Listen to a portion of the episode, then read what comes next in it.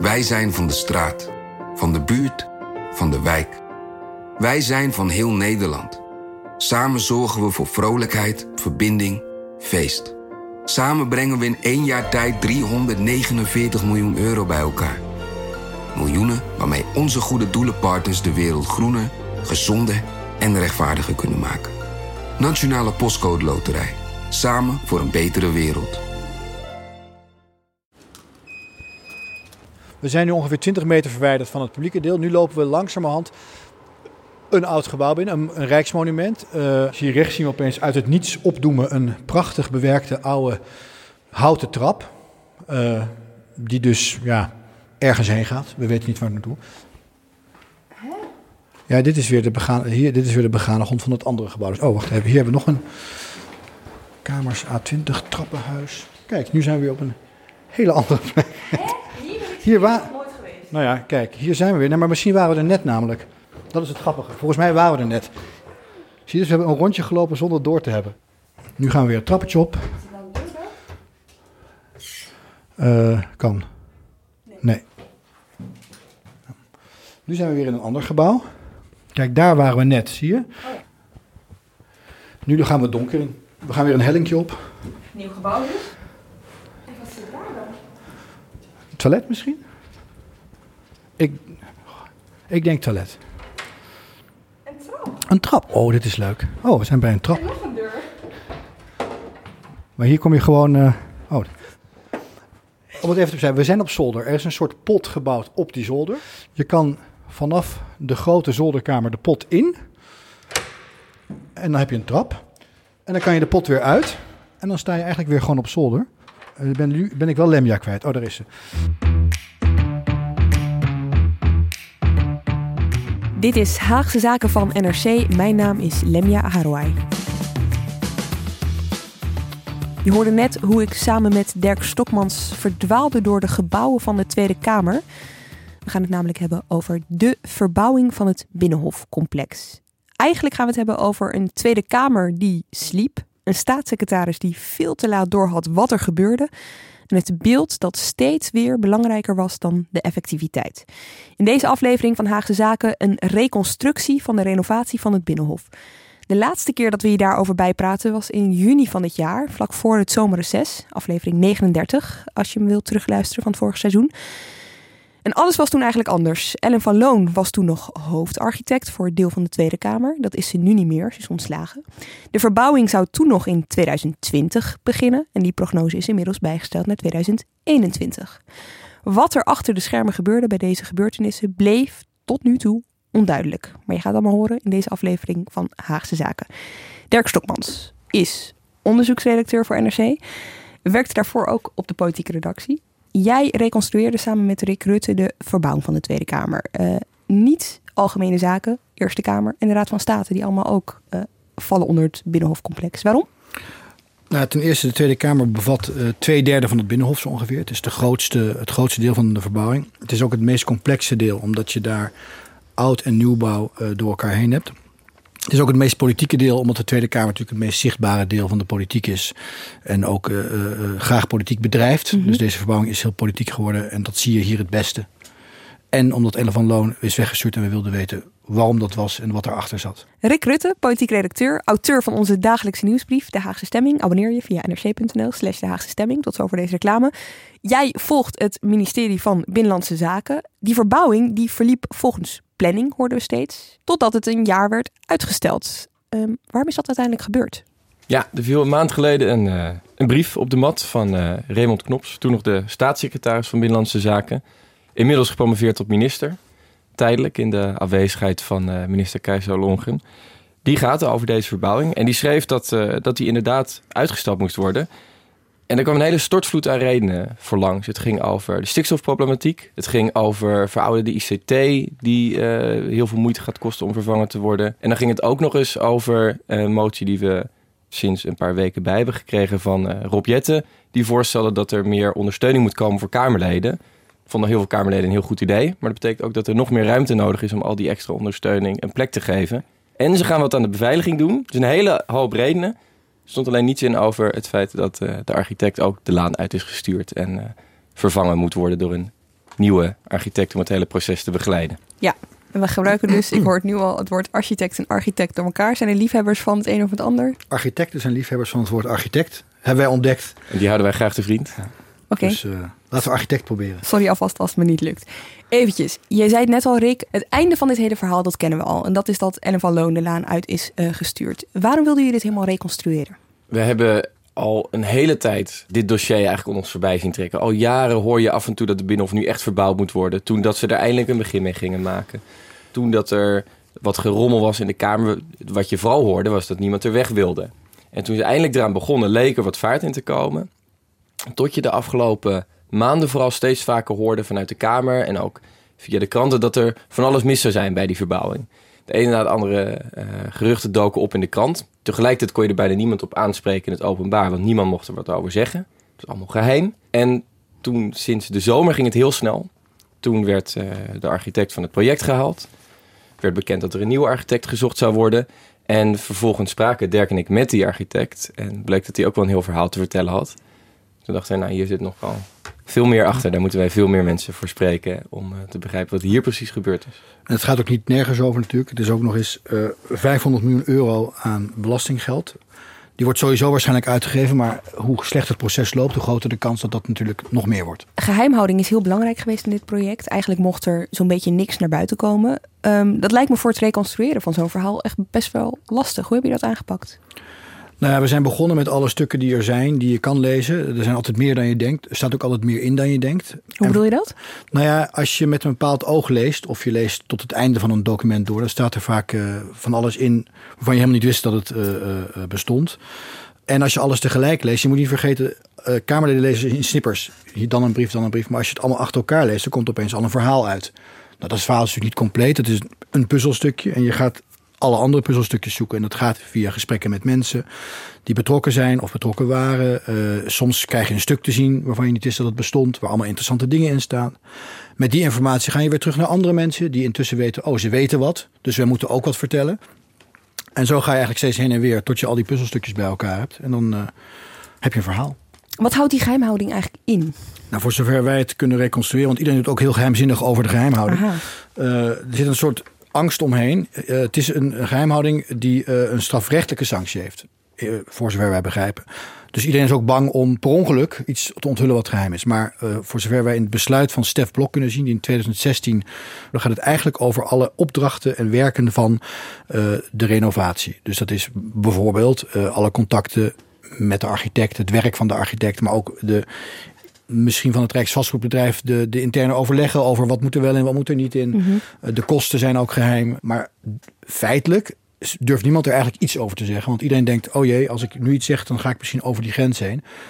Onzinlijk is wel dat mensen eh, nerveuzer doen dan nodig is. Maar eh, dat maakt het wel lastig, want eigenlijk wilde niemand wat vertellen.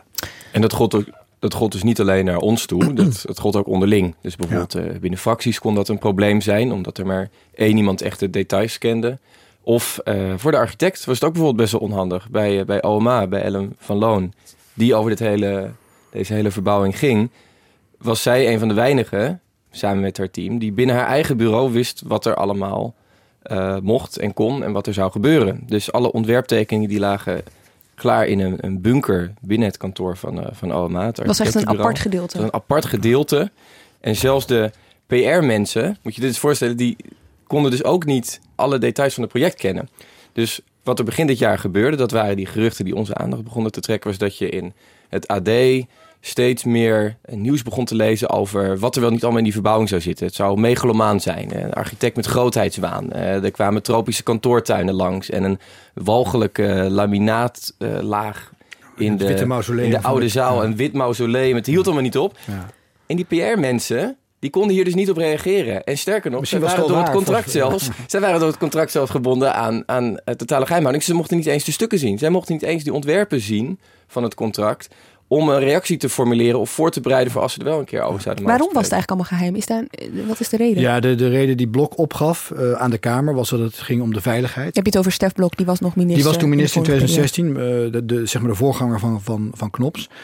En daar zitten natuurlijk in zo'n gebouw allemaal beveiligingssystemen. eh, er zitten allemaal veiligheidselementen in waarvan je niet wil dat iedereen die kent. En het idee van Blok was in dat besluit dat hij nam...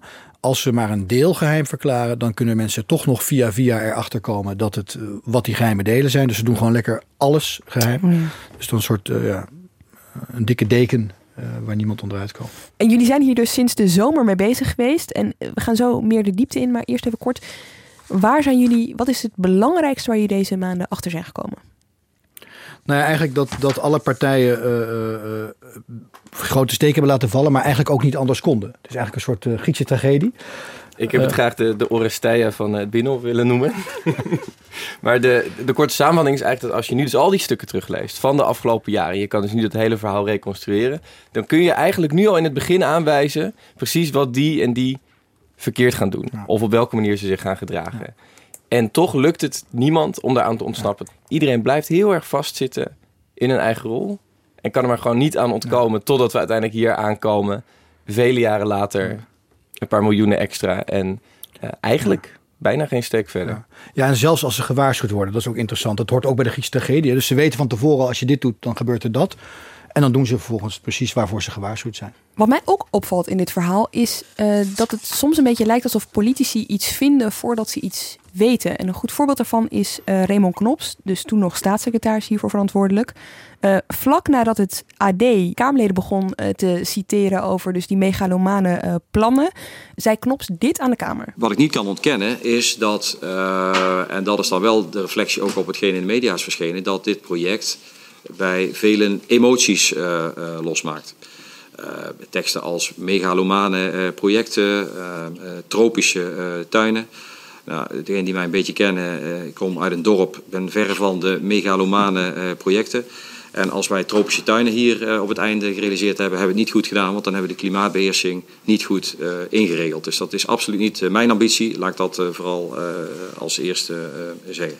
Ja, hij gaat dus heel erg mee met de boosheid van de Kamer dan over dit megalomane project. En dan ruim een maand later dezelfde Knops, maar een heel andere toon. Om daar maar eens mee te beginnen, voorzitter, het punt van de tropische kantoortuin. eh, dat begint naar eigen leven te leiden. En ik had de eerste keer ook het gevoel, waar gaat dat dan over? Vertel me nou eens wat die tropische kantoortuin is. En eigenlijk is dat het stuk wat hier achter ligt, wat nu zeg maar achter glas zit, eh, om dat te betrekken bij, eh, bij de begane grond van de Tweede Kamer. Ehm, dat zien we ook bij meer ministeries waar dat gebeurt. Dus op zichzelf is dat helemaal niet zo'n gek idee. Help me even. Heeft hij nu pas een maand later de plannen gelezen? Nou, hij zegt in een bijzin, zegt hij, eh, eh, vertel me nou eens even wat, wat dat is. Zo, zoiets zegt hij Ja. eh, een maand later. Dus eerst zegt hij, nou ja, zo'n tuin dat moeten we echt niet willen. Je weet het niet, maar hij zegt letterlijk, eh, ik wilde best wel weten wat dat was. Dus hij heeft er al een mening over. Daarna is hij gaan uitzoeken wat het nou eigenlijk was waar hij een mening over had. En toen kwam hij erachter dat het eigenlijk wel meeviel. En misschien zelfs wel een goed idee was. Dat is heel tekenend voor heel veel mensen in het proces. Ze, hebben eerst, ze horen iets, ze ontwikkelen daar een hele sterke mening over. En dan gaan ze nog even uitzoeken hoe het zit. Ehm, ja, Terwijl in, in dit voorbeeld, de tuin waar het hier over gaat, die stond al een jaar in de dat ook nog, ja. ja, ja. Hij had het kunnen weten. Hij Ja. had het kunnen weten. Sterker nog, misschien had hij het wel moeten weten. Want het is ook niet zo dat, kijk, je gaat naar zo'n AO en jouw eh, voorlichters hebben je verteld, er staat een stuk in het AD over megalomane tuinen. Dus een voorlichter had misschien ook kunnen zeggen, laten we eens even naar het ontwerp kijken wat die tuin is. Want wellicht kan je die angel eruit halen.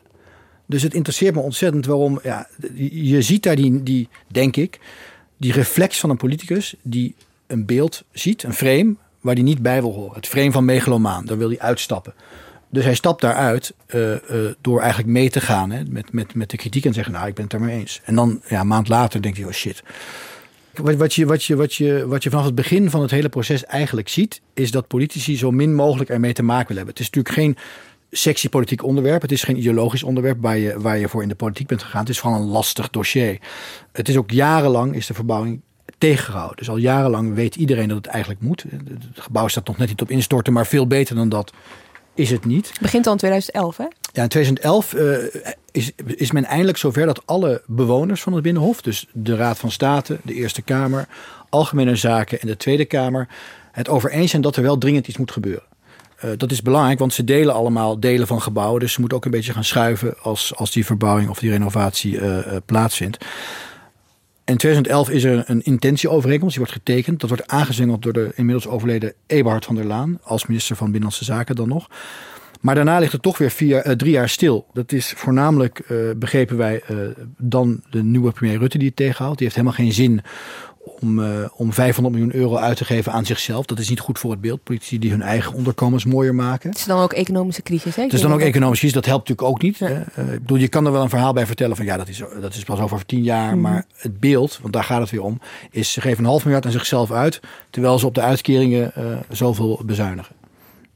Dat is geen prettig beeld. Daar komt ook nog bij dat al die partijen die er zitten zijn ontzettend gehecht aan waar ze zitten. Het is natuurlijk hun huis. Een van de mooiste voorbeelden die we eh, tegenkwamen eh, over hoe moeilijk dat is, de, eh, de, is de Raad van State. Die heeft een soort een, klein stukje van het Binnenhof is van hen. Al heel lang. Maar de Tweede Kamer moet groter. En de Eerste Kamer ook. Dus er, zijn ontzettend lang aan onderhandelen over of de Raad van State daar niet weg kan. Of voor een grotere weg kan. Nou, en dat duurt eindeloos. En uiteindelijk eh, is de Raad van State bereid eh, die kamers over te dragen. Maar er zit een, eh, eh, een bepaling bij eh, dat ze in ieder geval op Prinsjesdag altijd eh, eh, een plekje krijgen om vanuit het raam te kunnen kijken of zwaaien naar de, eh, eh, het staatshoofd van het moment. Serieus? Dat- een uitzicht ja, op Prinsjesdag, dat heeft het gemaakt. Nou ja, dat is wat wij toch van meerdere mensen hoorden dat dat toch wel doorslaggevend was om die handtekening te zetten onder intentieovereenkomst. Dus dat, het gaat soms om, laten we zeggen, kleine of emotionele dingen. Dus in- die intentieovereenkomst die wordt al echt al eh, ergens aan het begin van eh, 2011 getekend. maar Rick, in 2014 komt er pas meer urgentie bij. Ja, dan begint het echt te kantelen. De brandweercommandant van Den Haag die dreigt op dat moment de hele boel te sluiten. Vooral omdat het brandgevaar, met name op algemene zaken, echt gigantisch is. Wat ze daarvan zeggen is, eh, als er brand uitbreekt, dan kunnen we de mensen misschien nog, eh, waarschijnlijk nog net redden. Maar dan moeten we het gebouw gewoon opgeven, want het is praktisch Het hele- Het hele brandhout. binnenhof eh, is dan niet meer te redden. En dan begint toch de dag van, oké, we moeten echt iets doen.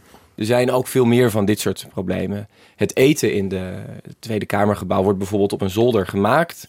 In een aparte keuken, dat wordt dan naar beneden gebracht. Dat gebeurt in liften waar ook afvalbakken in staan. Nou, dat gaat tegen alle eh, voedselveiligheidsvoorschriften in. Dus op alle mogelijke manieren worden regels gebroken. Dus het besef begint een beetje te dagen van, ja, we kunnen wel allerlei regels bedenken als kabinet. Maar dan is het misschien niet zo handig als we zelf tegelijkertijd in ons eigen huis al die regels in onze laars lappen. Ja, en en dan, dan- begint eindelijk de boel een beetje op gang te komen. En om dat een beetje op gang te helpen, om mensen dat laatste duwtje in de juiste richting te geven, worden er in de zomer van 2015 rondleidingen gegeven.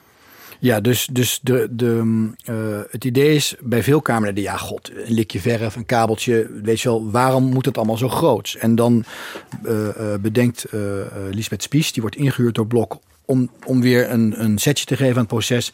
Als die mensen nou eens gaan laten zien wat er echt is. nou, en dat de, veel, veel Kamerleden draaien dan. Die denken oké, het, het, was toch wat minder makkelijk dan we dachten.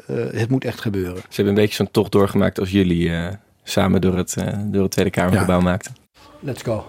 Kijk, hier zie je trouwens wel mooi al die kabels liggen boven je hoofd. Dit is een soort weerwar van oud en nieuw. En ja, van die kabelgoten die bomvol zitten. Eh, je ziet waterleidingen, je ziet volgens mij eh, bluswater. Je ziet eh, een door muizen aangevreten, eh, denk wa- warm waterpijp, want hij is geïsoleerd. je ziet Je ook ziet- heel veel soort van internetkabels. Ja, ja, je ziet coaxkabels zitten daar. Coaxkabels, je ziet eh, al- allerlei andere elektriciteitskabels. Nou, zo. En daar zie ik serverkasten. Het is toch niet goed dat je daar gewoon bent. Is echt heel grappig dit.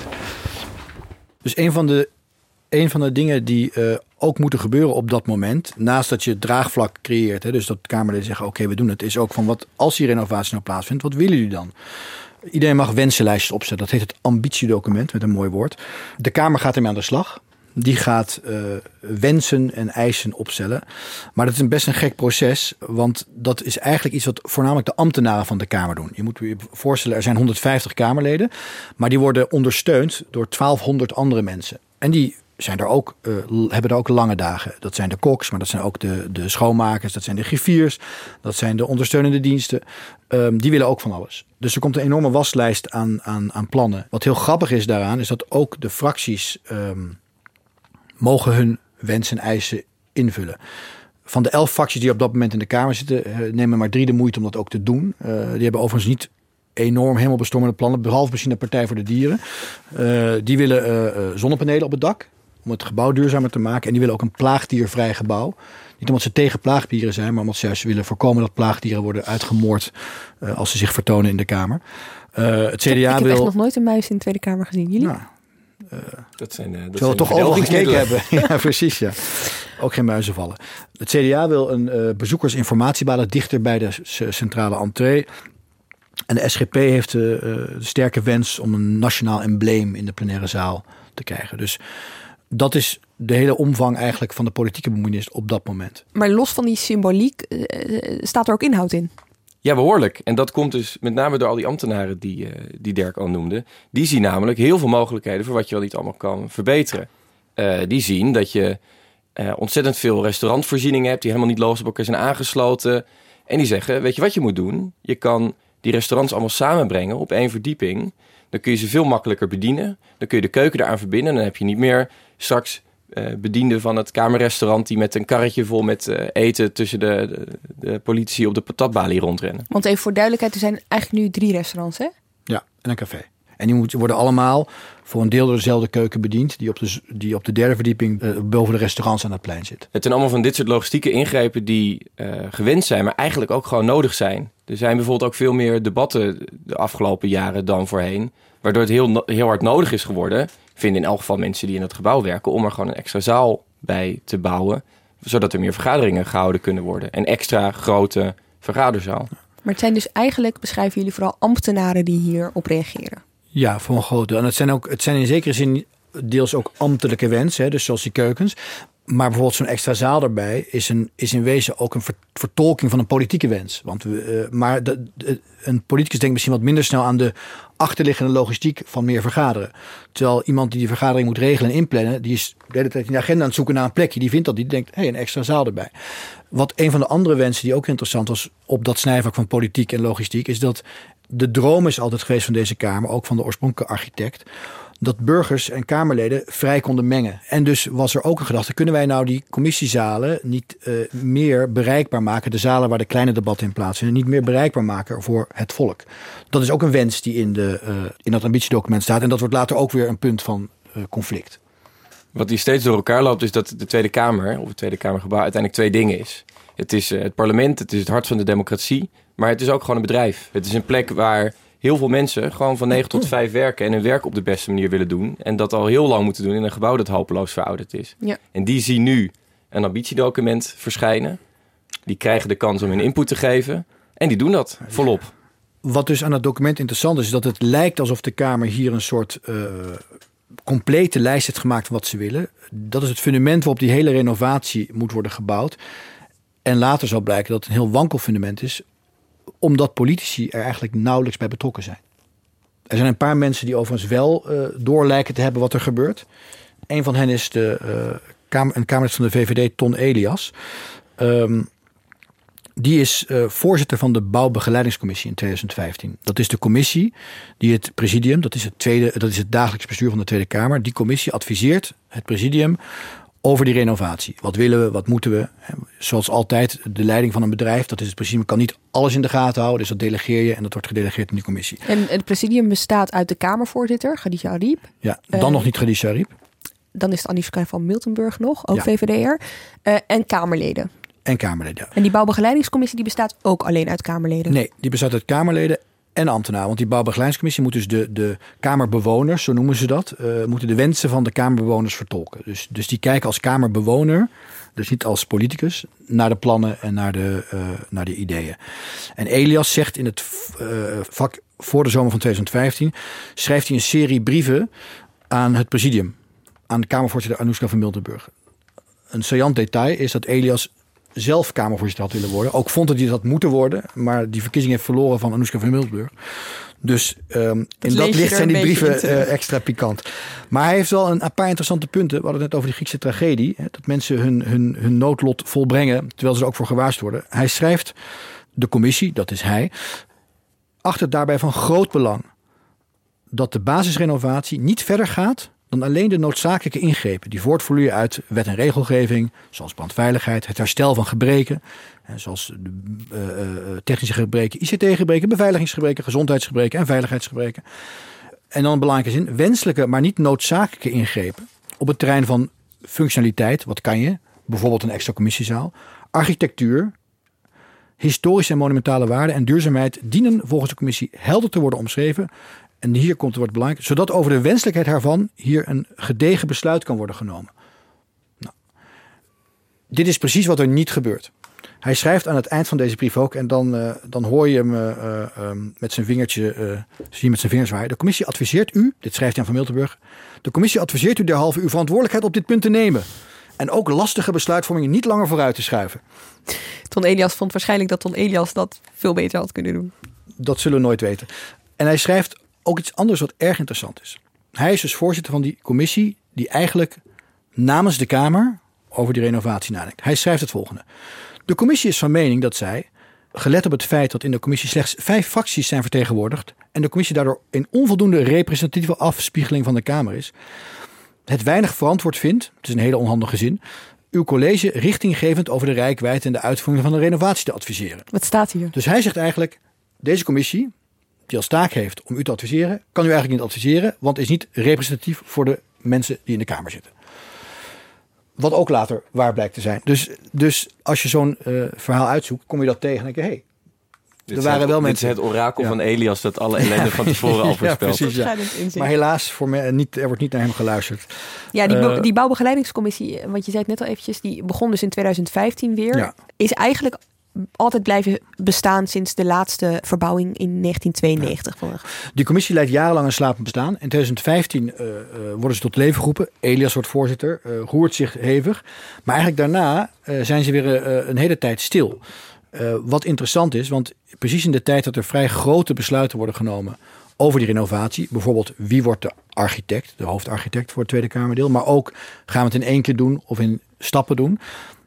Is er weinig beweging daar. En ook weinig politiek interesse. Wat Elias zegt, schuif het niet langer voor je uit. Dat is eigenlijk precies wat er gebeurt. Dat is ongeveer een periode van anderhalf jaar dat ze elkaar niet zien volgens de verslagen. Hoe komt dat? Wat wij denken is gewoon, het is geen politiek prettig onderwerp. Het is alleen maar gedoe.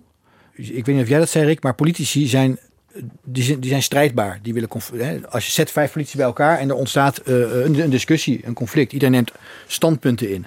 Nou, als je dat met zo'n verbouwing doet, dan uh, levert dat meestal niet een gedragen en gedeelde uh, positie op. En ik, wat wij begrepen is dat, dat, dat er ook altijd wel een stroom is geweest die heeft gedacht: laten we nou niet het politiek maken.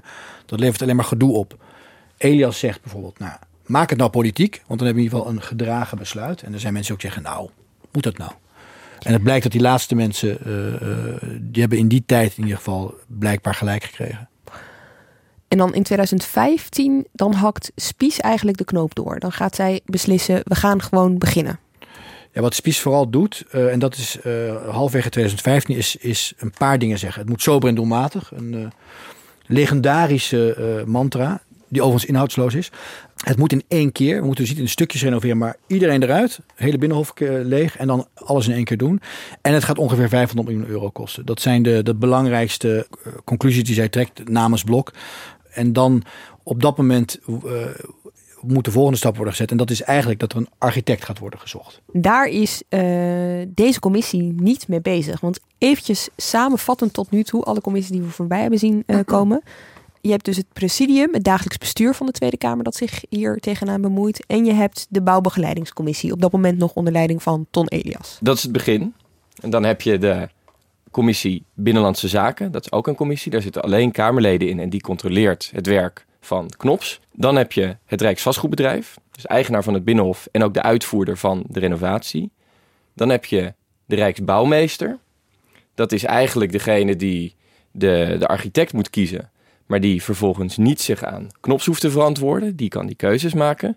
En dan heb je nog de stuurgroep die de belangrijke knopen doorhakt. Lekker efficiënt. Heel Hollands vooral. En vooral ook interessant is dat eigenlijk niemand direct met elkaar praat. Dus de bouwbegeleidingscommissie praat wel met het presidium over de renovatie, maar niet met Knops, de verantwoordelijke staatssecretaris. De Rijksbouwmeester die praat niet met de bouwbegeleidingscommissie, maar kiest wel de architect. Het presidium praat ook niet met Knops, maar nou, je kan zo eeuwig doorgaan. Niemand praat met elkaar. Ze praten allemaal over elkaar en langs elkaar heen.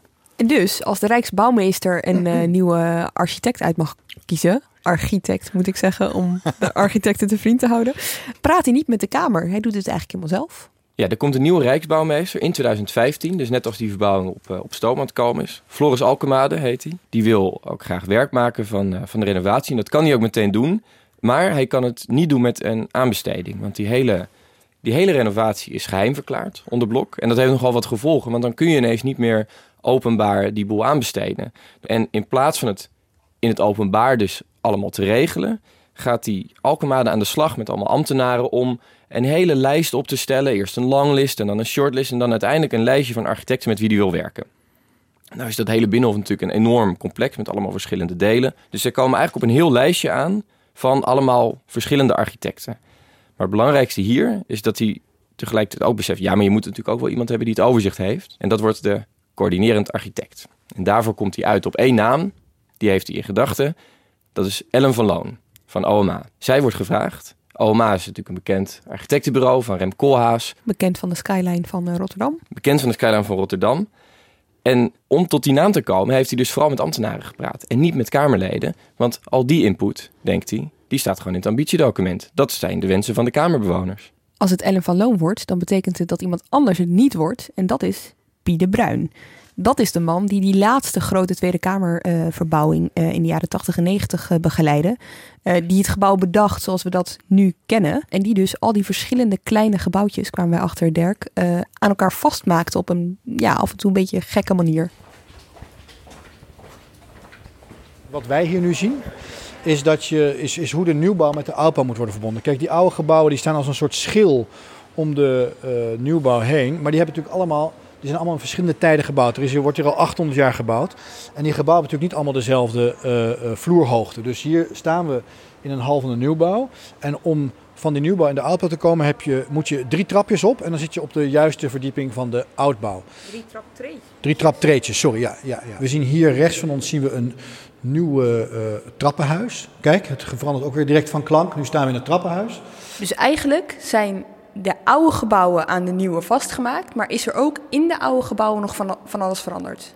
Ja, het is, het is een prachtige. Ja, het, is moeilijk, het is moeilijk te beschrijven. Maar we staan hier op een plek waar eigenlijk bakstenen van misschien wel 800 jaar oud uh, tegen een moderne glazen plaat aan liggen. En daar zit weer een metalen uh, uh, balustrade voor. En er staat hier een enorme 25 meter hoge met beton gevulde, als ik het goed heb, ijzeren pilaar die het dak Dus van alles door elkaar heen. Er zijn allemaal stijlen en tijden die hier elkaar raken, continu. Kijk, Pieter Bruin heeft in 92 dat gebouw opgeleverd waar wij doorheen liepen. Uh, die, die aaneenschakeling van nieuwe en oude delen. Uh, je kan je erin verliezen. Het is soms magisch. Het is in ieder geval heel apart en heel bijzonder.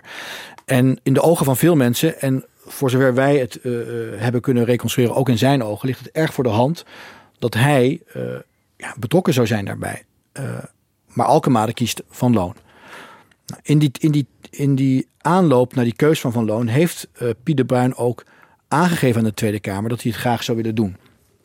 Hij stuurt een brief naar de Tweede Kamer waarin hij eigenlijk laat zien, uitlegt hoe hij al die jaren gewoon intensief betrokken is gebleven. Een soort dus motivatiebrief. Het is een soort motivatiebrief. Hij, hij, hij, hij, heeft een tijdlijn toegevoegd aan die brief vanaf 1979, waarin hij de opdracht krijgt om die Tweede Kamer te verbouwen. In 92, uh, 13 jaar later, is het opgeleverd. En hij beschrijft daar wat hij allemaal daarna nog heeft gedaan. We hadden ook uh, gehoord van mensen dat hij ook betrokken was als er nieuw bestek werd gekocht. Uh, dat als er een kring in de, in de bureautjes van de Tweede Kamerleden zat, dat hij dan werd gebeld van wat moeten we daarmee. Misschien apocrief, maar hè, het, tekent wel een beetje het beeld wat hij had en wat de Tweede Kamer had van Pieter Bruin als huisarchitect. Nou, die tijdlijn die, die is best grappig, omdat die duidelijk als doel heeft van kijk, ik doe altijd al alles als er iets moet gebeuren. Hij is betrokken bij de beveiliging van de Statenpassage, bij de uitbreiding van de Tweede Kamer, de inrichting van het Centraal Informatiepunt, veranderen van de rookkamer, entree binnenhof, meubilair Tweede Kamer, lift Tweede Kamer, nieuwe entreearchief, optimalisatie okay, van de gevel. Okay, nou, okay, Zo. En dan zegt hij iets dat niet onbelangrijk is. Hij schrijft iets dat niet onbelangrijk is. Als architect van de nieuw- en verbouw verbouw van een aanzienlijk deel van de binnenhofbebouwing stel ik een intensieve betrokkenheid bij de voorliggende renovatieplannen zeer op prijs. En iets later in de brief schrijft hij ook: We hebben dit en dit gedaan. De tijdens deze ononderbroken periode opgedane ervaring, studies, documenten en dossiers zijn als input bruikbaar en beschikbaar, evenals de bemensing, de kennis en de ervaring van de architecten zie. Dat is zijn architectenbureau. Hij schrijft het net niet op, maar het is een aanbiedingsbrief. Kijk, hier ben ik, ik kan het, ik weet alles al. Eigenlijk zegt hij, jullie kunnen niet om mij heen. Ik heb het al die jaren gedaan. Hij zegt, waarom in ieder geval, waarom zou je om me heen willen? Ik heb het Ja. toch al die jaren al gedaan? Ja, hij wordt het niet, maar hij krijgt wel een toezegging van eh Alkemade. Ja, wat Pieter Bruin al voordat die architect gekozen voor elkaar krijgt, is dat hij de belofte krijgt van de, van de Rijksbouwmeester dat hij een rol zal krijgen. En dat is niet het enige dat ze dan met elkaar bespreken, want dan zegt Pieter Bruin ook meteen: je moet heel goed letten op die Tweede Kamerleden, want die, die kunnen nog wel eens wispelturig zijn. En dat laat ook iets zien over Pieter Bruin, dat die heel goed op de hoogte is van het belang van de Tweede Kamer. Als in 2015 die renovatie op gang komt, dan schrijft hij dus ook niet alleen naar de Rijksbouwmeester. Dan belt hij niet alleen met, met Floris Alkemade. Hij schrijft ook al de Tweede Kamer aan. En zelfs als die renovatie nog helemaal niet aan de orde is, weet Pieter Bruin al, als er een groep is die hier te vriend moet houden, dan zijn het die Tweede Kamerleden. Dan moeten we even terugscrollen naar 2009. Dan zit Alexander Pechtold in zomergasten. Toen nog D66-leider. Toen, nog D66, toen al D66-leider, zou ik zeggen. en die zegt daar iets over uh, het, de plenaire zaal, over de vergaderzaal van de Tweede Kamer. Want die vindt hij eigenlijk niet strijdbaar genoeg. Wat ik zie is dat um, men wilde de nieuwe zaal. Men wilde wat anders en men heeft overal over nagedacht. En ik zit daar wel eens zo s'avonds in een laat debat, wanneer niemand meer gelukkig uh, kijkt. En dan denk ik, ik zit hier niet in een debatzaal. Ik zit hier in een, tv-studio. Alles prachtig uitgelicht, dat zie je ook. Hè? Die, bij die tweede, waar je eerst hoort, bij dat eerste stuk hoor je kok praten. Maar je denkt, waar staat die man? Nou, die wordt op zijn rug gefilmd. Maar hier is iedereen en ik heb ook een, een, een interview gevonden met de, de, de, degene die dit allemaal bedacht Naast Pieter Bruin, maar ook de, degene die vanuit de Kamer bedacht heeft. Die zei, ieder Kamerlid valt vanuit hier goed uit te lichten en te filmen. Dus voor het beeld is het fantastisch. En toen zat ik daar op een avond en toen dacht ik, het lijkt wel een beetje op de arena. Alles over nagedacht, maar het gras groeit niet. Hm. En hier heb ik alles over nagedacht, maar het debat. Dus uh, na deze uitleiding van zomergasten kreeg Pechtel opeens uh, een brief, voor zover begrepen, van De Bruin. Uh, die reageerde op deze kritiek uh, en daar niet zo super blij mee was. Het tekent zijn betrokkenheid ook, de betrokkenheid van Pieter Bruin bij het Kamergebouw. Het tekent ook zijn, um, de manier waarop hij met die renovatie en toen in 92 met die nieuwbouw omging. Wat het grote succes van Pieter Bruin toen was, was dat hij in staat bleek om die zoals hij zelf omschreef, wispelturige kamer allemaal achter zijn ontwerp te krijgen. En dat deed hij door eindeloos te overleggen, eindeloos te praten, eindeloos ook te laten zien: als je dit wil, dan gebeurt er dat. Hij, hij wist heel goed, hij is heel diplomatiek. Hij weet heel goed wat Kamerleden willen, hoe ze denken. Hij weet wat de Kamer wil, hij schrijft allemaal op in die motivatiebrief, maar hij wordt het toch niet. En dan is het idee in het najaar van 2017, weet je wat, uh, je wordt niet hoofdarchitect, maar je kan wel samen gaan werken met Van Loon. Ja. ja, ze zitten natuurlijk een beetje in de maag daarmee. Hè? Want aan het begin heeft de Rijksbouwmeester al beloofd aan Pieter Bruin dat hij een rol zal krijgen. Dat vinden ze ook wel vanzelfsprekend. Er is ook onderling respect tussen, tussen deze architecten. Alleen, Pieter Bruin is ook wel van toch een ander slagarchitect dan, dan Van Loon. En die, Van Loon, dat weten ze nu, die gaat de verbouwing begeleiden. Die, gaat de, die heeft de grootste opdracht gekregen. Waarom dus hebben ze eigenlijk niet? Sorry, nu denk, waarom hebben ze eigenlijk niet voor Pieter Bruin gekozen? Nou, kijk, Alkemade um, die heeft een visie op hoe dat moet gaan. Dat, die deelt hij ook in de stuurgroep waar hij bijvoorbeeld Van Loon uh, um, aankondigt. Zijn idee is over dat binnenhof. Kijk, dit is een door de eeuwen heen gegroeid zooitje. Allemaal gebouwen aan elkaar geplakt, uh, doorgebroken. Maar het is wel heel mooi. Het is typisch Nederlands. Het is een soort, het is een soort poldermodel waar je bij staat. En, en alle, allerlei generaties architecten hebben daaraan meegebouwd. En zijn visie is we moeten nu een nieuwe generatie de kans geven om hun stempel te drukken. Of een stempel te drukken om, om, om te laten zien wat zij vinden van deze democratie. Dus hij heeft heel erg sterk in zijn hoofd zitten. We moeten een nieuwe stap zetten. We moeten verder. Dit is een kans.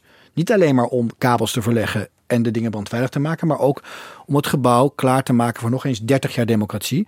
Maar dan wel door de ogen van een nieuwe generatie architecten. En per definitie al, al, was het maar omdat hij de eerdere uh, nieuwbouw heeft ontworpen, is Pieter Bruin niet de nieuwe generatie architecten. Hij is dan ook al 73, dus ook qua leeftijd is hij niet meer de nieuwe generatie. Hij komt er niet helemaal uit hè, met Van Loon als ze die samenwerking moeten bespreken. Nee, ze gooien er wat etentjes tegenaan. Ze proberen daar nog een soort chemie te smeden, maar die is er gewoon niet. Waar ze dan uiteindelijk op uitkomen is dat ze Pieter Bruin vertellen dat hij een, uh, een rol krijgt. Wat mag hij doen? Hij mag uh, meedenken. Hij wordt co-auteur, noemen ze dat, van, van een deel van de renovatie. En hij mag dus meedenken, maar wel onder de paraplu van OMA. En Van Loon is de baas. Precies. En omdat, dat wordt heel fysiek ook. Want dat betekent bijvoorbeeld dat hij op het kantoor van OMA daar zijn werk kan doen. En ook onder contract staat van OMA. Dus niet van het Rijksvastgebedrijf. OMA is zijn baas. In de tussentijd is Van Loon natuurlijk al gewoon bezig met haar plannen maken. Op basis van, uh, van de eisen van uh, de Kamer en de ambtenaren. En die presenteert haar plannen dan in 2017 aan die bouwbegeleidingscommissie. Ja, september 2017. Zij is in april 2017 formeel aangesteld, 1 april. En ze, ze gaat lekker aan de slag en levert wat, zoals het heet, het structuurontwerp op. Is een soort algemene eerste indruk van, nou, dit zijn jullie wensen, hoe ga ik die uitvoeren? En de basis van haar ontwerp is dus aan de ene kant de eisen van het Rijksvastgoedbedrijf en aan de andere kant dat ambitiedocument. Je moet je voorstellen, er zijn honderdduizenden eisen die niks te maken hebben met het ambitiedocument. Gewoon de techniek. eh, De, maar er zijn, eh, en je hebt de dingen die het ambitiedocument vragen. Je hebt ook de wens van eh, de Rijksbouwmeester Alkema. Die zijn ook verwerkt in de contracten, voor zover we begrijpen. Bijvoorbeeld, een van zijn ideeën is, al die oude gebouwen zouden we eigenlijk weer meer moeten laten zien zoals ze waren toen ze gebouwd werden. Daar moet ze ook rekening mee houden. Dus het is een hele waslijst dingen. Maar belangrijk voor de Kamer is natuurlijk, wat doet ze met onze wensen? Nou, dat presenteert ze dus met een ontwerpboek van al een paar honderd pagina's. En dat gebeurt inderdaad in september 2017. Wat wij daarover hoorden achteraf is dat er eigenlijk twee eh, eh, eh, herinneringen aan die bijeenkomst zijn. We hebben ook het verslag, dat is inmiddels openbaar ook. Aan de ene kant legt Van Loon allerlei beslispunten voor, een stuk of 19. Eh, van jullie wilden een, grote plenaire, een, een grotere vergaderzaal. Ik heb dat idee, dat idee en dat idee. Kies maar. Jullie willen de restaurants. Nou, zo gaat dat. Nou, als Van Loon uit die vergadering kon, zei nou, dat ging hartstikke lekker, joh. Ze zijn over eh, 80, 90 eens. Ja, daar was wel wat kritiek. En sommige dingen vinden ze echt een stom idee. Maar zo gaat dat. Om een, een voorbeeld te geven van hoe de Kamer erin staat, is eh, Van Loon heeft een nieuwe entree bedacht. En daar heeft ze de nieuwe de scanstraten, dat zijn de veiligheidsportjes, die heeft ze onder de plenaire zaal geplaatst. Nou, dat ziet de Kamer en die zegt, nee, dat moeten we niet doen. Daar schrikken ze van, want die zijn als de dood dat er straks eh, een terrorist met een, eh, een rugzakje naar binnen loopt en zich recht onder de grote vergaderzaal opblaast. Maar, zeggen ze, over die nieuwe entree verder, hoe je die in gedachten hebt en dat je die daar hebt bedacht, zijn we enthousiast. Als je alleen die veiligheidsportje ergens anders neerzet, dan, eh, dan zijn we eigenlijk helemaal akkoord. Of om een ander voorbeeld te geven, Van Loon heeft dus die hele restaurantvoorziening overhoop gehaald. Die brengt ze allemaal samen, zodat er één restaurant is, zodat dat veel makkelijker bevoorraad kan worden. Heeft de Kamer eigenlijk niet zo heel veel op aan te merken. De enige voorwaarde die ze hebben voor deze hele ombouw is dat het eh, menu even gevarieerd blijft. Eigenlijk zie je hier al eh, het verschil tussen haar werkwijze en die van de Kamer. Hè? Want zij gaat weg met het gevoel van, nou ja, dit, dit is vaker zo. Hè? Dit was mijn eerste idee, ik krijg wat feedback, daar ga ik mee aan de slag. Maar de kant van de Kamer denkt er op dat moment al anders over. Nou, dat, we hebben wat, wat, wat je moet voorstellen is die Kamerleden die lopen van, van vergadering naar vergadering. Die, die pakken een stapeltje papier, gaan één uur daar zitten, praten ze over weet ik veel jeugdzorg, een ander uur te praten ze over. En dan moeten ze dit nog doen, ernaast. Heel veel Kamerleden, ehm, of de Kamerleden die daar zitten, zijn vaak niet goed genoeg geïnformeerd om, om ja, tegenspel te bieden aan zo'n architect die natuurlijk, weet ik veel, 50, 60 uur per week met dat ontwerp bezig is. Die voelen zich een beetje overvallen. Dus wordt van alles gepresenteerd, er worden platen, la- eh, krijgen ze te zien. Als ze, als ze zich zorgen maken, wordt zegt ja, dat kan later wel goed worden uitgewerkt. Dus die, die gaan wel akkoord, maar hebben niet het gevoel dat ze in control zijn.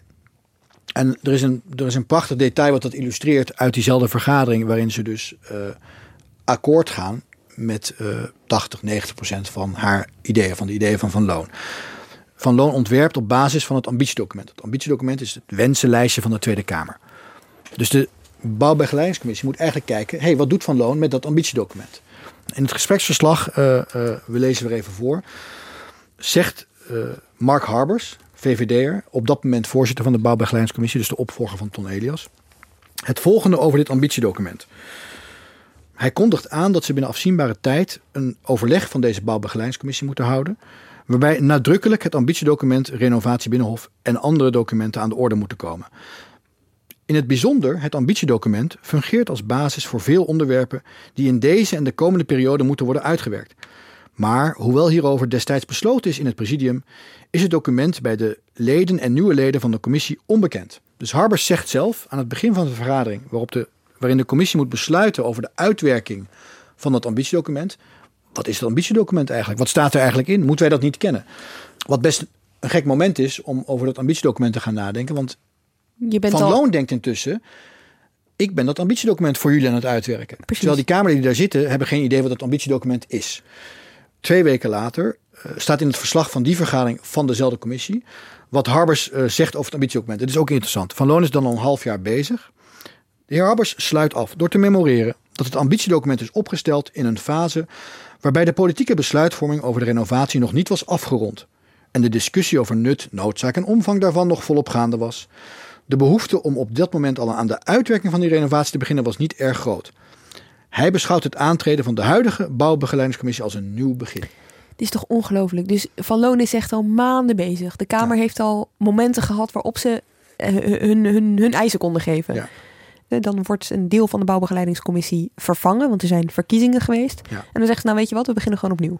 Ja. en Nou, zo dat- blijft het ook doorgaan. Want eh nee, Mark Harbers, die hier de bouwbegeleidingscommissie voorzit, is de opvolger van Ton Elias. Harbers doet het dan een paar maanden in 2017. Wat jij net citeert, Dirk, dat is uit eh, oktober.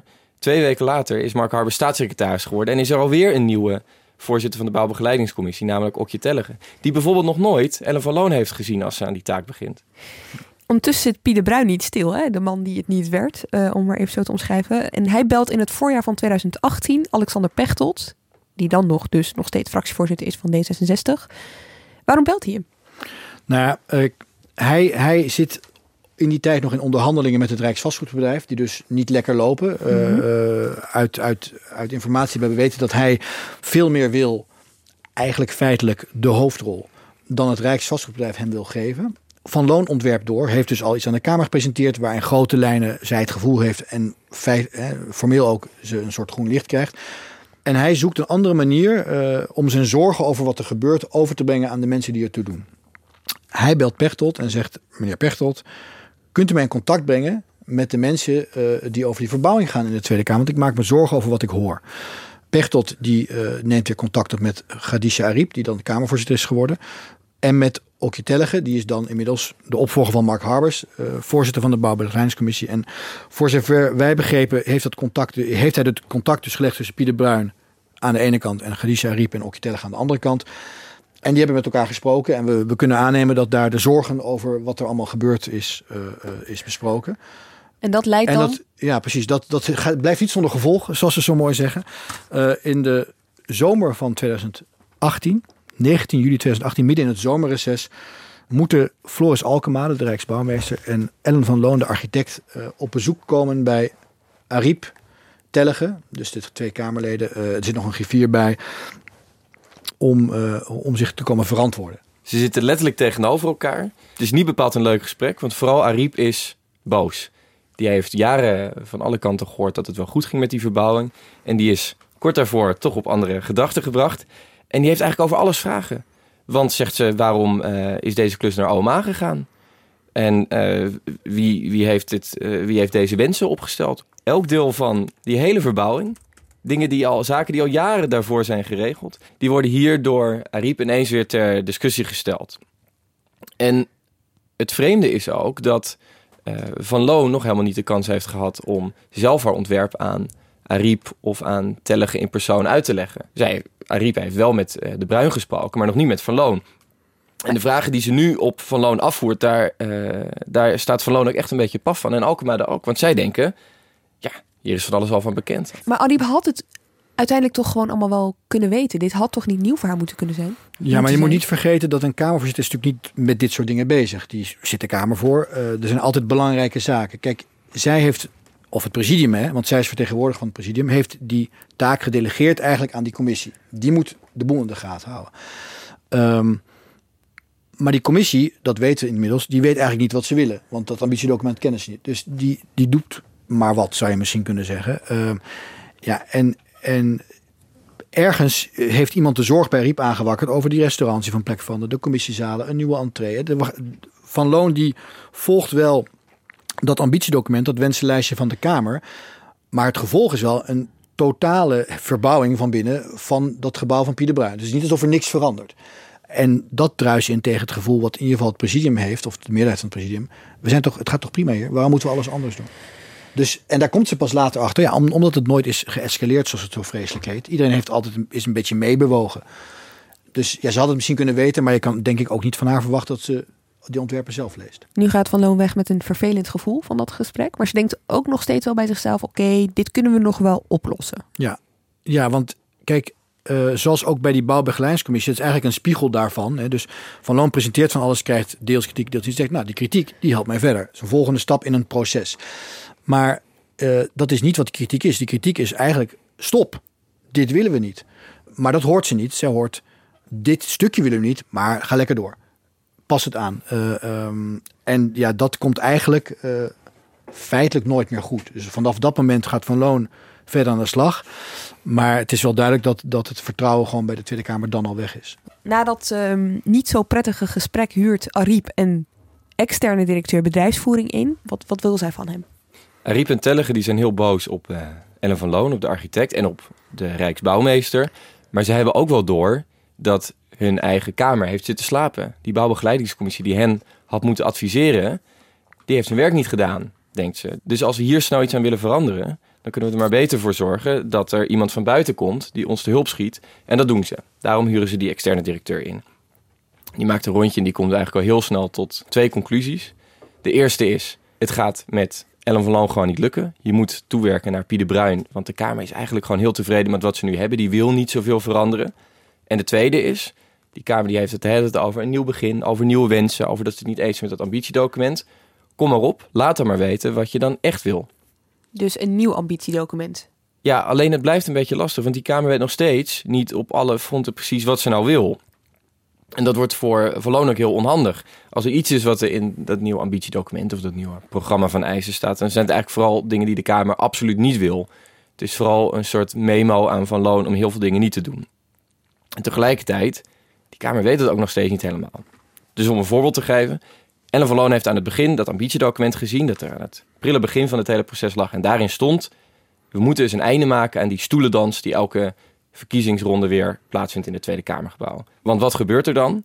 De Tweede Kamerfracties die worden groter, die worden kleiner, die gaan allemaal verhuizen. Die ambtenaren die zitten overal doorheen, dus die moeten ook mee verhuizen. En dat zorgt er elke keer voor dat er een enorme stoelendans plaatsvindt. Waar iedereen flink wat tijd aan kwijt is, waar geld mee gemoeid is. En vooral die ambtenaren zijn daar helemaal klaar mee, want voor hen verandert er eigenlijk helemaal niets. Ellen van Loon die komt met een oplossing. En dat is eigenlijk de enige oplossing die daarvan kan bedenken. Namelijk, je scheidt die twee delen van elkaar. Dus in de ene helft van het Tweede Kamergebouw zet je alle ambtenaren. En in de andere helft van het gebouw zet je de fracties. Dat doet ze, dat stelt ze voor. Maar als de Kamer dat ziet, dan denken al die Kamerleden... ja, hou even, dit willen we eigenlijk helemaal niet. Onbespreekbaar. Onbespreekbaar, zeggen ze. Als je ze spreekt en vraagt waarom ze dat nou zo vervelend vinden... dan laten ze doorschrijven dat ze het eigenlijk wel prettig vinden... dat er af en toe wat ambtenaren tussen hun fractie en uh, de, de, de buurfractie zitten. Gehoren gebouw dit? Behoorlijk. En daar hebben ze helemaal niet zo'n trek in. Uh, dus laten ze aan Van Loon weten dat ze geen zin hebben in, uh, in die verandering die zij voor ogen heeft. Maar wat staat er nog steeds in het nieuwe programma van eisen? Dat er een einde gemaakt moet worden aan die stoelendans dus van alle probleem, Kamerbewoners. Dus het probleem is hetzelfde, alleen de oplossingen van Van Loon, daar zijn ze niet zo blij mee. En Precies. andere oplossingen zijn er eigenlijk niet. Overigens is nog een heel grappig detail over dat nieuwe programma van eisen, wat dus wordt opgesteld. We, we hadden net gezegd dat het probleem met het oude programma van eisen was dat het gewoon een ambtelijk document was zonder veel politieke input. Als dat nieuwe programma van eisen wordt gepresenteerd in de bouwbegeleidingscommissie, is een van de klachten. Dit is wel een heel ambtelijk document. Waar is de politieke inbreng?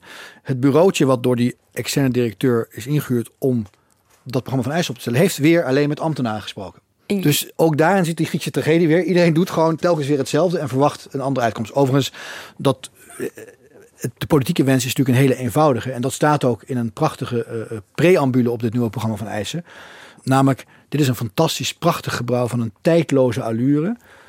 En dat staat er letterlijk. Eigenlijk wil de Tweede Kamer terugkomen in een gebouw wat in look en feel niet is veranderd. Dat is eigenlijk de politieke wens. Die staat, alles mag wat ons betreft blijven zoals het was. Ja, als je het hebt over het programma van eisen, dan heb je het over het ambitiedocument. Dat ja, dat, dat, het zijn verschillende namen uh, voor hetzelfde. Natuurlijk is Ellen van Loon ook weer geen uh, slaaf aan dat ambitiedocument of aan het programma van eisen. Zij is ook gewoon een ambitieuze architect. Ze ziet dat gebouw, ze denkt daar kun je van alles mee doen. Die ziet allerlei mogelijkheden om dingen te verbeteren. En zij denkt ook steeds, als je dat dan niet wil, dan moet je dat maar aan mij vertellen. En dan ga ik daarmee aan de slag. Dus zij gaat heel erg uit van het idee van communicatie en leg maar aan mij uit wat je niet wil. En het, is ook een principiële kwestie, want ze, zij is ook iemand die zegt van, la, luister, ik ga niet slechte ideeën uitvoeren. Er is haar ook zoiets van, als ik een ontwerp maak waar we straks honderden miljoenen aan besteden, ga ik het niet meemaken uh, dat het een slecht ontwerp is, in mijn ogen. Dus wat de Kamer ook wil, ik ga iets goeds afleveren. Dat helpt dus ook niet in de communicatie, zou je kunnen zeggen, dat zij er steeds mee komt. Oké, dus we hebben een Kamer die eigenlijk zo min mogelijk wil veranderen aan het Tweede Kamergebouw. We hebben Van Loon, die redelijk ambitieus is. En dan is er nog Pie de Bruin. En zijn plannen overlappen het meest met de Kamer. Ja, Um, namelijk uh, zo min mogelijk veranderen. Dus, dus wat er gebeurt is, die externe directeur die, die heeft rondgekeken, rondgepraat en al gauw concludeerd, hey, die twee passen heel goed bij elkaar eigenlijk. Hè? Wat, wat er vervolgens gebeurt, het Rijksvastgoedbedrijf had al uh, toegezegd aan Pieter Bruin en de Alkmaar ook van je krijgt een rol. Nou, en wat die directeur doet, uh, namens het presidium allemaal, is tegen Pieter Bruin zeggen: Pieter Bruin, jij mag een review maken van het ontwerp van Van Loon. Dus jij mag eigenlijk naar het ontwerp van Van Loon kijken en dan zeggen wat je daarvan vindt, wat daaraan niet past bij jouw auteurschap van het gebouw, hè, dus wat, wat jouw gebouw uh, beschadigt. En wat je misschien zelf zou doen als je daar alternatieven voor zou willen bedenken. Nou, en die review die uh, leidt tot een volgend pijnlijk overleg. Want Pieter Bruin die mag die review presenteren aan de bouwbegeleidingscommissie. Dat gaat gebeuren op 12 maart 2019. Van Loon weet overigens dat Pieter Bruin die review doet. Maar hoort opeens op die ochtend van de dag dat Pieter Bruin die review mag presenteren... dat die vergadering plaatsvindt. Zij is daarvoor niet uitgenodigd. Dus je moet je voorstellen, de, er wordt kritiek geleverd op haar plan... maar zij mag dat plan niet zelf presenteren. Dat vindt ze best gek, to put it mildly. Zij tikt een boze brief, een boze mail aan Okje de voorzitter van die commissie. Zegt, luister, ik hoor dat Pieter Bruin mijn ontwerp gaat bekritiseren. is het niet logisch dat ik eerst even uitleg wat het ontwerp precies is? Een dag later, dat overleg is dus al geweest, krijgt ze een mailtje terug van die zegt... Sorry, je kan je verzoek richten aan die externe directeur, want we hebben het zo geregeld dat de contacten Ouch. via hem lopen. Ja. Pieter Bruin heeft dus eigenlijk zit uh, een ontwerp te bespreken, terwijl de architect daarvan dat niet mag. Maar wat hij doet is niet het ontwerp van, van loon bespreken. Wat hij voornamelijk doet is zijn eigen ideeën presenteren. En die passen uh, veel beter bij uh, die preambule over de tijdloze allure van een gebouw wat eigenlijk niet hoeft te veranderen. Slim van hem. Ja, nou, het, het, die twee passen als een potje en een dekseltje op elkaar, de Kamer en Pieter Bruin. Het is sowieso een rotperiode op dat moment voor Ellen van Loon. Hè? Want uh, het ene na het andere bericht verschijnt in het AD over hoe zij eerdere gebouwen, bijvoorbeeld het ministerie van Buitenlandse Zaken, zou hebben verpest. Over komt hij eindelijk. De tropische kantoortuin. Met een palmboom. ik vind het allemaal wel de moeite. Dat een van de redenen dat ze zich bij, uh, bij Almai zo stoorde aan die berichtgeving over die tropische kantoortuin was dat, dat zij zegt: ja, een kantoortuin dat is, dat is helemaal niet een tuin. Dat is zo'n open werkplek waar je niet van die hokjes hebt, maar waar je gewoon allemaal in zo'n grote zaal naast elkaar zit. Daar staan misschien helemaal geen planten. Dit is gewoon een, een groene gracht, een, een groen oord te midden van een gebouw. Een maar belangrijk om te vermelden is, zij kan dan ook niet reageren nog op al die berichten, want zij zit al op dat moment nog onder de geheimhoudings plicht. Ja. Misschien ook goed om even te benadrukken. In die week voordat Pieter Bruins review houdt, komen er opeens allemaal lekken over de schandaligheid van Antwerpen in de krant. Wat natuurlijk grappig is, is dat het AD, of althans de Kamer die naar het AD lekken, die hebben het vooral over de megalomane kantoortuin, waar ik het net over had. Um, nou, of die megalomaan is of niet, daar kan je over discussiëren. Maar wij hebben dat ontwerp tot het eind doorgebladerd. En ook met, met in gedachten van wat is nou echt megalomaan in het ontwerp? Als er nou één ding megalomaan zou kunnen zijn, is het de, de salon verticaal die Elle van Loon had bedacht. Dat moet je zo zien. De oude eh, plenaire zaal van de Tweede Kamer, de oude zaal was vroeger een balzaal waar uh, de adel kon dansen. En die wordt nu gebruikt voor afscheiden, andere congresjes, dat soort dingen. Dus representatieve functies. En er gaat een prachtige houten trap, een marmeren trap, sorry, die hebben wij gezien. Eh, yes. Uh, uh, gaat daar naar die oude zaal toe, maar die is op een, op een gegeven moment doorgezaagd, schuin om een liftkoker erin te zetten. Nou, dat is een verminking. Van Loon had bedacht, als we nou, hè, denk nou eens aan die allure van zo'n zaal. We maken een kamer die ook een lift is. De salon verticaal. Dus je moet je voorstellen, echt een kamer, gewoon een, een, een zaaltje die omhoog naar beneden kan. In dat zaaltje staat een troon, de troon van Willem III. Uh, en dat is een, een, een, zoals zij het omschreef in haar, in, haar, in haar ontwerp, een combinatie van Hollandse soberheid en Franse, Franse allure. allure. Uh, nou ja, wij dachten alle twee, als je nou echt iemand in de krant wil afvakkelen, dan is dit natuurlijk een ideale uh, ding. Maar het staat wel op pagina 238 of 83, nou in ieder geval ver achter in het ontwerp. Misschien hebben ze het niet gezien, je weet het niet. We vroegen ons natuurlijk ook af waar nou dat hele idee van megalomane plannen vandaan kwam. Want dat is op een gegeven moment een enorm eigen leven natuurlijk gaan leiden. Dat het een, een megalomaan ontwerp zou zijn. Terwijl het allemaal zo sober en doelmatig moest. Precies. Dus wij dachten van, hè, waar, waar is het nou misgelopen dat, dat Ellen van Loon dat beeld opwekte? Nou, wat is interessant? Dat woord megalomaan, dat komt al heel vroeg voor in die discussie. Namelijk in december 2015.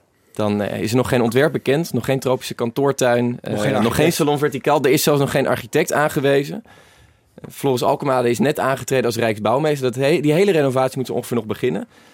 Maar dan al ligt er een motie op tafel van uh, de PVV, van Barry Matlener. En die zegt, Overwegende dat het kabinetsplan renovatie Binnenhof veel verder gaat dan noodzakelijk onderhoud of kleine verbeteringen en megalomane trekken vertoont.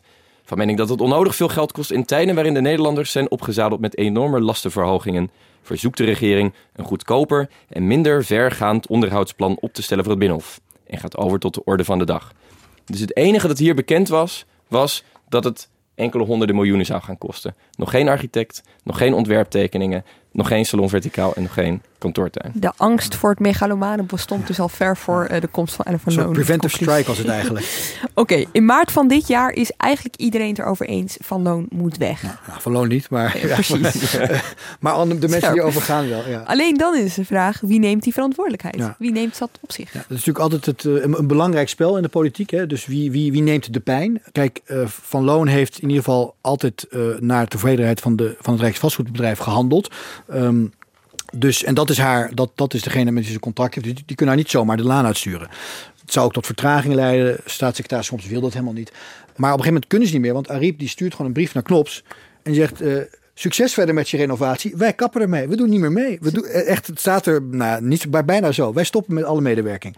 De werkgroepen waarin allerlei kleine dingen worden uitgewerkt, worden allemaal gecanceld. Dus ja, dan kan je nog dat contract wel hebben. Ariep heeft gewoon, dat is best wel een, eh we zeggen, een stoere zet. Gewoon gezegd, ja, we stoppen er helemaal mee. Ja, en dan in juni eh, is eh, de raming, hè, de begroting voor het geld van de Tweede Kamer, hoe ze dat uitgeeft. En eh, dan zit Ariep ook in de zaal. En dan gebruikt ze een woord dat in de architectuur een beetje wordt gezien als heiligschennis. En het gaat ons aan het hart dat dit gebouw niet verminkt wordt. En dat wij daarvoor moeten waken. Het gaat om het woordje verminkt. Ja, eh, verminking is iets wat je als architect niet met andermans werk doet. Dat, ja, dat, dat, dat is in, in die wereld is dat echt, als jij andermans gebouw verminkt, dan heb je echt iets vreselijks gedaan. Die term is misschien per ongeluk in haar, eh, in haar bijdrage gekomen. Maar het is voor Misschien mensen. Misschien niet. Maar eh, in die wereld is het een keiharde beschuldiging.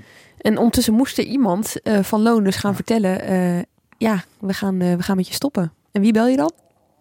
Nou ja, kijk, eh, zoals zo vaak in Den Haag moet iemand van buiten, een wijze, eh, de besluiten nemen die iedereen al eh, voorziet. Nou, en de, de, de oplossing is, zoals zo vaak in het dossier, Alexander Pechtold. Die wordt gebeld door Knops van, joh, luister, Ariep heeft je naam genoemd. Je- je- je- jij houdt van de Kamer, je houdt ook van mooie dingen, van kunst en architectuur. Ideale tussenpersoon. Hij de moet de- deus ex machina in deze hele tragedie. wat natuurlijk heel grappig is, want hij heeft, wat is het, Ehm, een jaar daarvoor heeft hij de Bruin in contact gebracht met Ariep. Dus hij mag de, de brand blussen die hij zelf heeft aangestoken. Hij gaat aan de slag, bestudeert de zaak, denkt, nou ja, god, je kan vinden wat je wil van het ontwerp van Alma, maar het is in ieder geval niet een schandaal. Dat zegt hij. Dat valt ook weer niet goed. Bij Ariep? Maar bij Ariep. En bij, maar Knops denkt, zegt ook tegen hem, nou, luister vriend, eh, dat doet er allemaal niet meer toe. We moeten verder. Oma moet weg. Eh, ja, en dan, dan doet Pechtold eigenlijk iets wat ja, voor de buitenstaander klinkt heel eenvoudig. Zegt, luister jongens, we moeten beter met elkaar praten. We moeten echt die, al die verschillende groepjes die met elkaar bezig zijn, dat moet beter georganiseerd worden. En die geheimhouding die moet er echt af. En we zijn nu een paar maanden verder en er lijkt niks te zijn gedaan met die adviezen. Er wordt heel veel gepraat, Aha. hoor je dan? Er wordt al- gepraat over hoe het overleg verbeterd kan Maar al die worden. groepjes, die zijn er nog steeds. Maar al die groepjes die zijn er nog steeds, van Dus de stuurgroep tot de bouwbegeleidingscommissie, Precies. tot de, de, de commissie Binnenlandse Zaken, noem ze allemaal maar op. Ook de geheimhouding die staat nog steeds overeind, wat natuurlijk wel grappig is. Als iedereen eh, de afgelopen maanden steeds verkondigt dat ze vinden dat als er iets moet veranderen, dat het is dat die geheimhouding eraf moet. Zijn er blijkbaar toch krachten die vinden dat als je het ze binnenskamers vraagt, eh, liever niet willen dat alles zomaar in het openbaar komt. Weten jullie wie? Weten Iedereen jullie wijst naar elkaar, dus Oh ja. dat is lastig eh, feitelijk vast te stellen. Ook een Het enige constante dat- in dit dossier. Ja, ja, precies. Ja. Het, het enige dat heel duidelijk veranderd is, is dat eh, Ellen van Loon weg is. Dat eh, oma is afgekocht voor 2,7 miljoen. Dat is dus niet alleen een gouden handdruk. Dat is ook omdat ze dus een heel groot deel van het ontwerp hebben geleverd dat wel gebruikt gaat worden. Dus al die, die logistiek, alles wat je Ja. niet ziet, waardoor er uiteindelijk een hele hoop oma in het gebouw zal zitten. Al zullen we het daar nooit over hebben. En Pieter Bruin lijkt dus de nieuwe architect te worden. Ja, eigenlijk is er niemand over. Hij had al een hoofdlijnenovereenkomst gesloten met sta- staatssecretaris Knops. En inmiddels zijn de contractonderhandelingen ook afgerond. Eh, hij heeft ook een, eh, zo begrepen wij, al een ontwerp gepresenteerd de af- afgelopen week aan de bouwbegeleidingscommissie. Hoeveel heeft dit tot nu toe gekost, behalve die 2,7 miljoen? Want dit, dit hele project werd in 2015 begroot voor 475 miljoen euro. Ja, dat was het prijsspel 2015, zoals het zo mooi heet. Daar moest alles voor gedaan worden. Daar zaten ook onvoorziene kosten in. Dus het zou nooit boven dat bedrag uitkomen. Wat heel grappig is, dat daarna een discussie is ontstaan. We zijn inmiddels vier jaar later van wat is dat prijsspel dan vandaag? Nou, Knops die, die, die draait zich in allerlei vreemde bochten om dat niet te hoeven zeggen. Die, uh, en Kamerleden worden woedend op hem. Waarom wil je niet zeggen hoeveel het nu is? Nou, we zouden Kamerleden kunnen adviseren om in de brieven te kijken die Knops naar de Kamer heeft gestuurd. Want in een aantal voetnoten heeft hij per ongeluk of toen het nog geen probleem leek al gemeld wat die prijspijlen in latere jaren zijn. De prijs was 499 miljoen in 2017. Als we in 2025 zouden uitkomen, dat zou zomaar kunnen, uh, zit al op 555 miljoen. Staat in de brieven van Knops. En dan ga je over de magische grens van een half miljard. Ja, het klinkt toch anders of je ja. 499 of 555 zit. Diezelfde Knops die dus, laten we zeggen, niet, uh, niet alles wil zeggen over het prijsspel, heeft natuurlijk sowieso een gekke rol. Hij is verantwoordelijk. Um, Iedereen die wij spraken over het dossier zei ja, Knop zat altijd op de Antillen.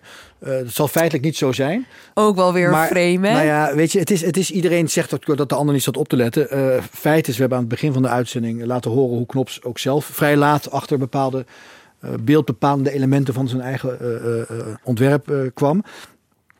Maar moet, moet je hier niet nog even benoemen dat hij ook staatssecretaris is voor koninkrijksrelaties, toch? Om een afvalduidelijkheid ja, ja, hij, hij, hij, hoort, hij, hoort ook af en toe op de Antillen te zitten. Hè? Het is, niet dat hij daar vakantie. Het was geen vakantie.